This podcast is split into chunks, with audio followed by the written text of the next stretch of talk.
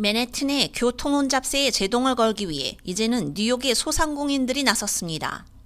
소상공인과 선출직 공무원들은 27일 시청 앞에서 집단 소송을 확대하겠다고 발표했습니다. 변경된 소송에는 50명이 가까운 원고가 포함되어 있으며 이들은 철저한 환경 및 경제적 영향 연구를 요구하고 있습니다. 교통 혼잡세는 60번가 남쪽의 맨해튼에 진입하는 이지 패스를 사용하는 비상업용 승용차의 경우 15달러, 이지 패스를 사용하지 않는 비상업용 승용차의 경우 22.5달러의 주간 요금을 부과합니다. 원고들은 이 수수료가 손님들을 실망시키고 소상공인들이 직원과 영업시간을 줄이도록 강요함으로써 식당들의 영업을 위축시킬 것이라고 주장하고 있습니다. 뉴욕시 의원 비키 팔라디노는 이날 집회에서 교통 혼잡세는 소상공인과 중산층을 파산시킬 것이며 맨해튼 섬은 우리가 알고 있는 것처럼 더 이상 존재하지 않을 것이라고 말했습니다. 데이비드 칼 시의원도 MTA는 혼잡세 책정을 서두르느라 환경평가조차 제대로 하지 않았다고 덧붙였습니다.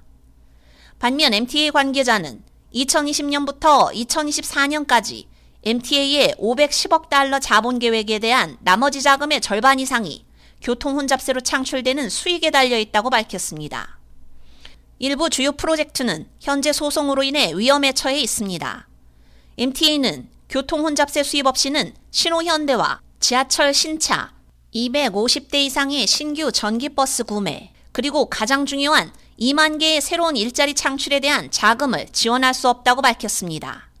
그러면서도 MTA는 자격을 갖춘 장애인이 추가 통행료 면제를 위해 특수번호판에 등록할 수 있도록 하는 계획을 발표했습니다.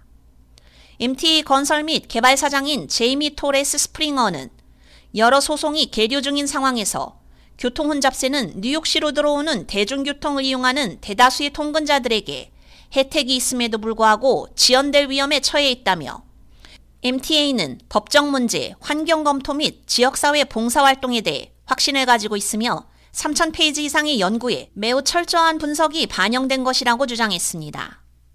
교통 혼잡세에 반대하는 사람들은 이번 주 후반부터 시작되는 공청회에서 매일 뉴욕 시민들이 증언할 수 있도록 요구하고 있습니다.